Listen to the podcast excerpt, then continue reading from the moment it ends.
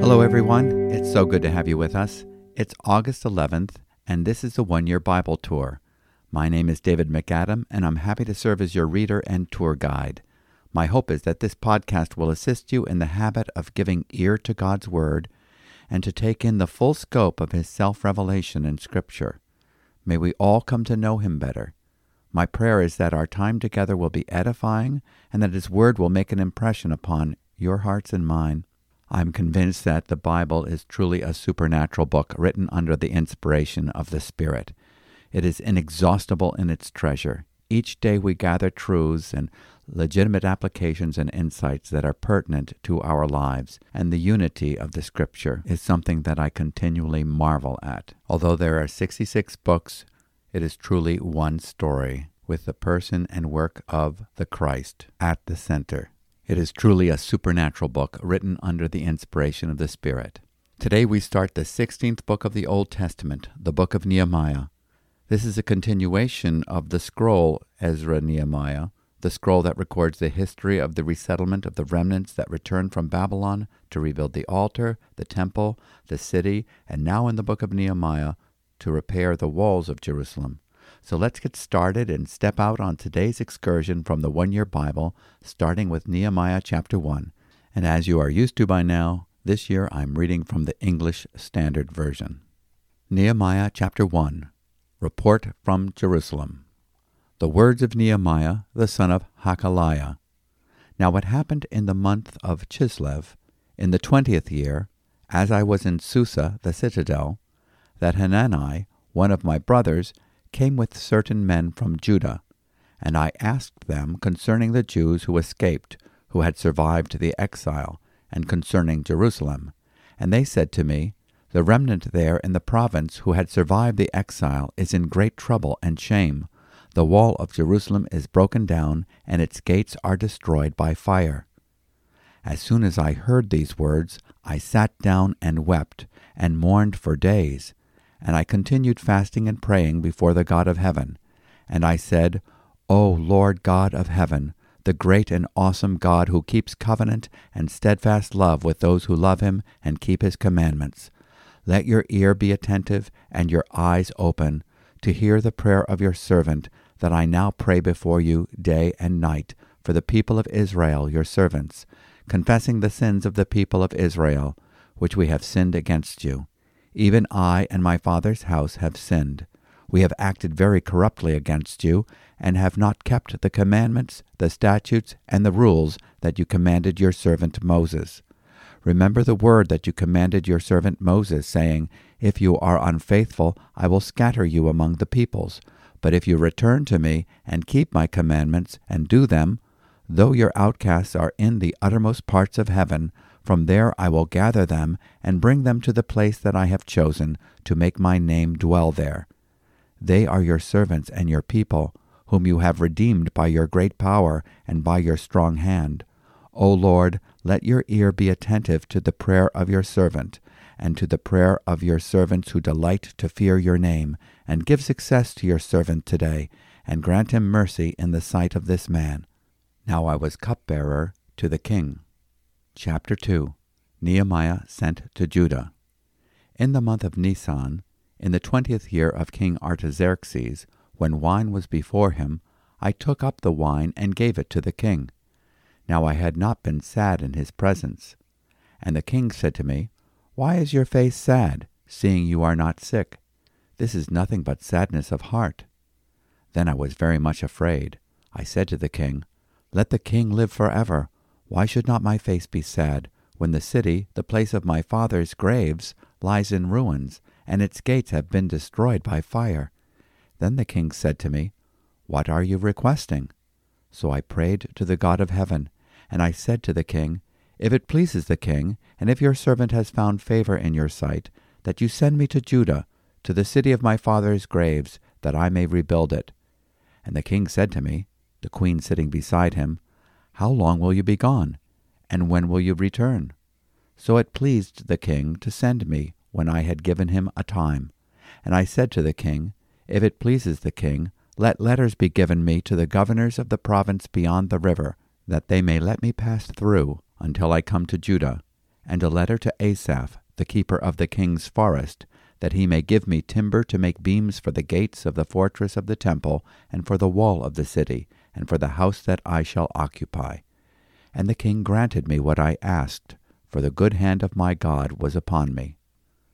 Nehemiah inspects Jerusalem's walls. Then I came to the governors of the province beyond the river, and gave them the king's letters. Now the king had sent with me officers of the army and horsemen. But when Sanballat the Horonite and Tobiah the Ammonite servant heard this, it displeased them greatly that someone had come to seek the welfare of the people of Israel. So I went to Jerusalem and was there three days. Then I arose in the night, I and a few men with me, and I told no one what my God had put into my heart to do for Jerusalem. There was no animal with me, but the one on which I rode. I went out by night, by the valley gate, to the dragon spring, and to the dung gate, and I inspected the walls of Jerusalem that were broken down, and its gates that had been destroyed by fire. Then I went on to the fountain gate and to the king's pool, but there was no room for the animal that was under me to pass. Then I went up in the night by the valley and inspected the wall, and I turned back and entered by the valley gate, and so returned. And the officials did not know where I had gone or what I was doing, and I had not yet told the Jews, the priests, the nobles, the officials, and the rest who were to do the work. Then I said to them, You see the trouble we are in, how Jerusalem lies in ruins with its gates burned? Come, let us build the wall of Jerusalem, that we may no longer suffer derision. And I told them of the hand of my God that had been upon me for good, and also of the words that the king had spoken to me. And they said, Let us rise up and build. So they strengthened their hands for the good work. But when Sanballat the Horonite, and Tobiah the Ammonite servant, and Geshem the Arab heard of it, they jeered at us and despised us, and said, What is this thing that you are doing? Are you rebelling against the king? Then I replied to them, The God of heaven will make us prosper, and we his servants will arise and build, but you have no portion or right or claim in Jerusalem. Rebuilding the Wall, chapter 3. Then Eliashib the high priest rose up with his brothers the priests, and they built the sheep gate. They consecrated it and set its doors they consecrated it as far as the Tower of the Hundred, as far as the Tower of Hananel. And next to them the men of Jericho built, and next to them Zaccur the son of Imri built. The sons of Hassenaah built the fish gate. They laid its beams and set its doors, its bolts and its bars.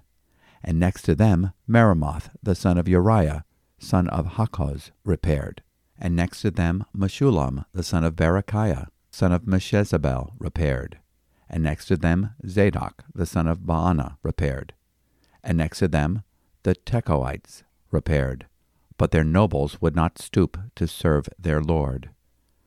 Joiada the son of Paseah, and Meshullam the son of Besodiah repaired the gate of Yeshanah, they laid its beams and set its doors, its bolts, and its bars, and next to them repaired Melatiah the Gibeonite and Jadon the Meronothite, the men of Gibeon and of Mizpah, the seat of the governor of the province beyond the river. Next to them Uzziel the son of Harhaiah, goldsmiths, repaired. Next to him Hananiah, one of the perfumers, repaired and they restored Jerusalem as far as the broad wall. Next to them, Rephaiah the son of Hur, ruler of half the district of Jerusalem, repaired. Next to them, Jedaiah the son of Harumaph repaired opposite his house, and next to him Hattush the son of Hashabneiah repaired. Malchijah the son of Harim and Hasshub the son of Pahath Moab repaired another section and the tower of the ovens. Next to him, Shallum, the son of Hallohesh, ruler of half the district of Jerusalem, repaired, he and his daughters. Hanun and the inhabitants of Zanoah repaired the valley gate. They rebuilt it and set its door, its bolts, and its bars, and repaired a thousand cubits of the wall, as far as the dung gate. Malchijah, the son of Rechab, ruler of the district of Beth Haccherem, repaired the dung gate. He rebuilt it and set its doors, its bolts, and its bars. And this concludes today's portion from the Old Testament book of Nehemiah. Now let's step back and reflect upon the significance of this story. The book of Nehemiah is a sequel to the book of Ezra. The book covers a period of approximately 25 years, from 445 BC to 420 BC. Two main actions occur the rebuilding of the wall of Jerusalem and the recommitment of the returning exiles to fulfill their covenant obligations to the Lord. It is the book that covers the last events in the Old Testament before the coming of the Messiah. In many ways, it has instruction for us in the church age who await the second coming of the Christ. The book begins in the twentieth year of the Persian king Artaxerxes I in 445 BC. It is at this time that Nehemiah, the king's Jewish cupbearer, learns from Hanani, a Jewish brother, that the Jerusalem walls still lie in ruins and the gates have been destroyed by fire. Nehemiah is grieved by this report, and he mourned for days with prayer and fasting. Why does he weep?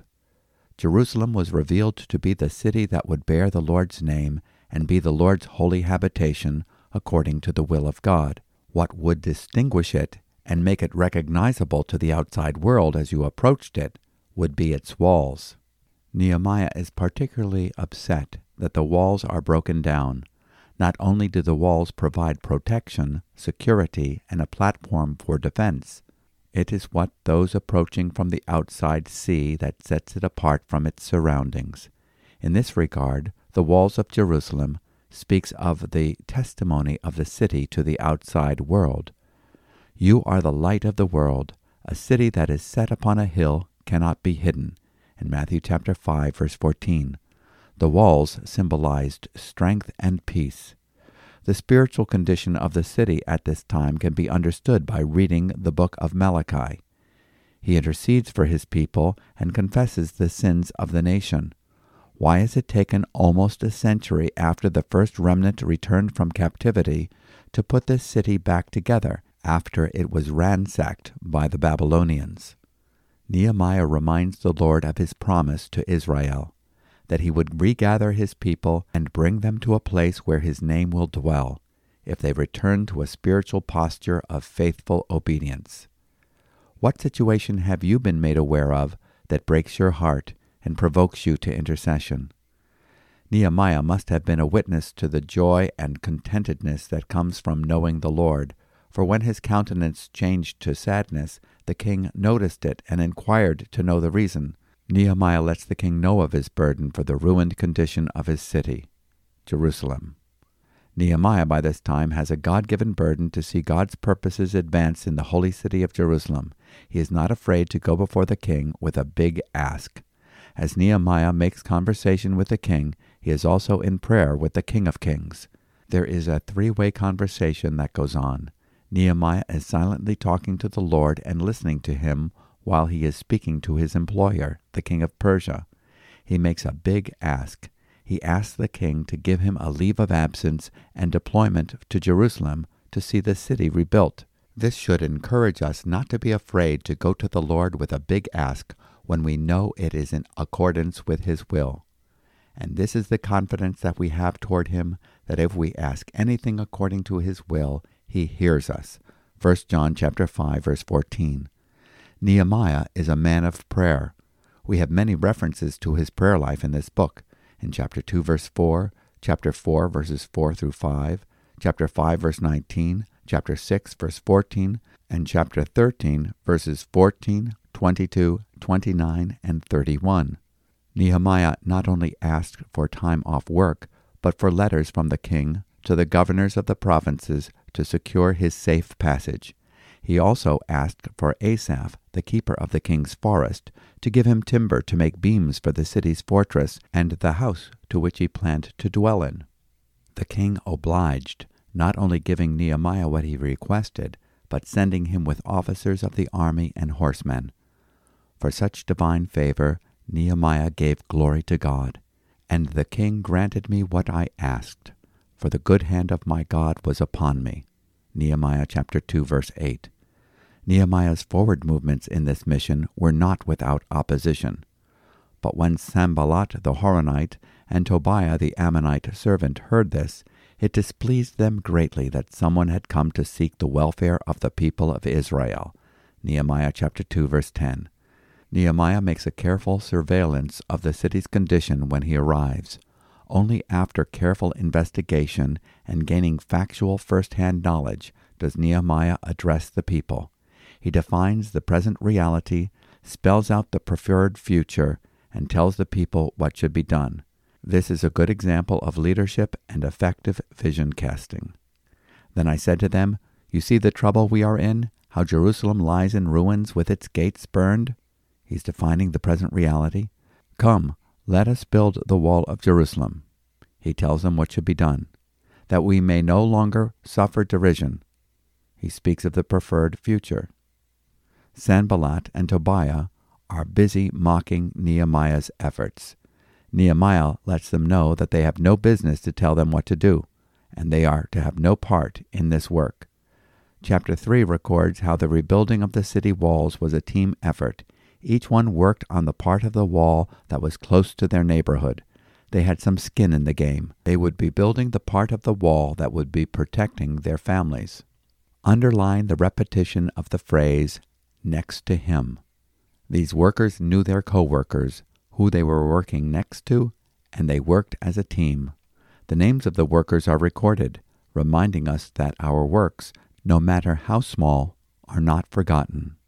For God is not unjust so as to overlook your work and the love you have shown for his name in serving the saints, as you still do. Hebrews chapter 6, verse 10. Now let's move on to our next stop in our reading tour. We go to the New Testament, Paul's letter to the Corinthians. We're in chapter 7, reading verses 1 through 24. Principles for Marriage. 1 Corinthians chapter 7. Now concerning the matters about which you wrote, quote, It is good for a man not to have sexual relationships with a woman, unquote. But because of the temptation to sexual immorality, each man should have his own wife and each woman her own husband. The husband should give to his wife her conjugal rights, and likewise the wife to her husband. For the wife does not have authority over her own body, but the husband does. Likewise, the husband does not have authority over his own body, but the wife does. Do not deprive one another, except perhaps by agreement for a limited time, that you may devote yourselves to prayer, but then come together again, so that Satan may not tempt you because of your lack of self control. Now, as a concession, not a command, I say this I wish that all were as I myself am but each has his own gift from God, one of one kind and one of another. To the unmarried and the widows I say that it is good for them to remain single, as I am. But if they cannot exercise self control, they should marry, for it is better to marry than to burn with passion. To the married I give this charge, not I, but the Lord. The wife should not separate from her husband, but if she does, she should remain unmarried or else be reconciled to her husband, and the husband should not divorce his wife. To the rest I say, I, not the Lord, that if any brother has a wife who is an unbeliever, and she consents to live with him, he should not divorce her. If any woman has a husband who is an unbeliever, and he consents to live with her, she should not divorce him. For the unbelieving husband is made holy because of his wife, and the unbelieving wife is made holy because of her husband. Otherwise your children would be unclean, but as it is, they are holy. But if the unbelieving partner separates, let it be so. In such cases, the brother or sister is not enslaved. God has called you to peace. For how do you know, wife, whether you will save your husband? Or how do you know, husband, whether you will save your wife? Only let each person lead the life that the Lord has assigned to him, and to which God has called him. This is my rule in all the churches. Was anyone at the time of his call already circumcised? Let him not seek to remove the marks of circumcision. Was anyone at that time of his call uncircumcised? Let him not seek circumcision. For neither circumcision counts for anything, nor uncircumcision, but keeping the commandments of God. Each one should remain in the condition in which he was called. Were you a bondservant when called? Do not be concerned about it, but if you can gain your freedom, avail yourself of the opportunity. For he who was called in the Lord as a bondservant is a freedman of the Lord. Likewise, he who was free when called is a bondservant of Christ. You were bought with a price. Do not become bondservants of men. So, brothers, in whatever condition each was called, there let him remain with God. And this concludes our reading from today's portion from the New Testament, Paul's letter to the Corinthians. Paul is delivering important instruction on sex and marriage. The Corinthian culture was sexually promiscuous and immoral. Many had been involved with the temple prostitutes and perversions the church members were confused and needed specific instruction. Some Greeks, rejecting the immoral culture around them, rejected sex and marriage altogether. The Corinthians wondered if they should do the same. Paul tells them to be content in the situation in which God has placed them. If you are married now, don't seek to be single. If you are single, recognize that as your blessed present state. Live with a view to pleasing God one day at a time and He will show you what to do. Our next stop on our Bible reading tour today is the book of Psalms, and we're continuing to read from Psalm 31, verses 19 through 24. Oh, how abundant is your goodness, which you have stored up for those who fear you, and worked for those who take refuge in you, in the sight of the children of mankind. In the cover of your presence you hide them from the plots of men. You store them in your shelter from the strife of tongues. Blessed be the Lord, for he has wondrously shown his steadfast love to me when I was in a besieged city. I had said in my alarm, I am cut off from your sight. But you heard the voice of my pleas for mercy when I cried to you for help. Love the Lord, all you his saints. The Lord preserves the faithful, but abundantly repays the one who acts in pride. Be strong, and let your heart take courage, all you who wait for the Lord. We sing the themes of verses 19 and 20. How great is your goodness, which you've stored up for those who fear you, which you have wrought for those who take refuge in you before the sons of men. You hide them in the secret place of your presence from the conspiracies of man. You keep them secretly in a shelter from the strife of tongues. Verses 23 and 24 gives us instruction relevant to each day that we live. Oh, love the Lord, all you his godly ones. The Lord preserves the faithful and fully recompenses the proud doer. Be strong and let your heart take courage, all you who hope in the Lord. And we go to our final stop now in the book of Proverbs, Proverbs chapter 21, verse 4. Haughty eyes and a proud heart, the lamp of the wicked, are sin. God gives grace to the humble. Pride illuminates a path that leads to destruction. Let's conclude our time by going to the Lord together in prayer. Father, with you all things are possible.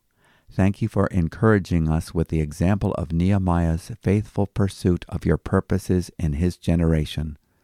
Our hearts break for the condition of our world and the need for your testimony to be magnified in the church so all would see Jesus.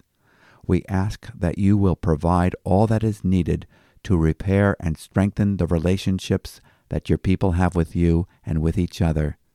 You have shielded us with your favor and we ask that you deal with all those enemies who would hinder the work you have called us to do. In Jesus' name, Amen. I love the book of Nehemiah, and I see its application in our lives as we need to see the testimony of Christ in the body of Christ built up, so people would truly see his life on display as a city set upon a hill. I look forward to reading more tomorrow and hope that you can join with us. I trust we will gain more insights and learn how we can be working together with our brothers and sisters to see God's purposes accomplished in our generation. If you would like to know more about New Life and its ministries, or you would like to get a written copy of our daily email commentary on the one year Bible reading of the day, you can go to our website, newlife.org. And if you'd like to contact us, if you have any comments, prayer requests, or questions, you can write us an email at podcast at newlife.org. So until next time, may you be strengthened in your innermost being with the Spirit's unfolding of the sufficiency and strength of Christ as your new life. Shalom.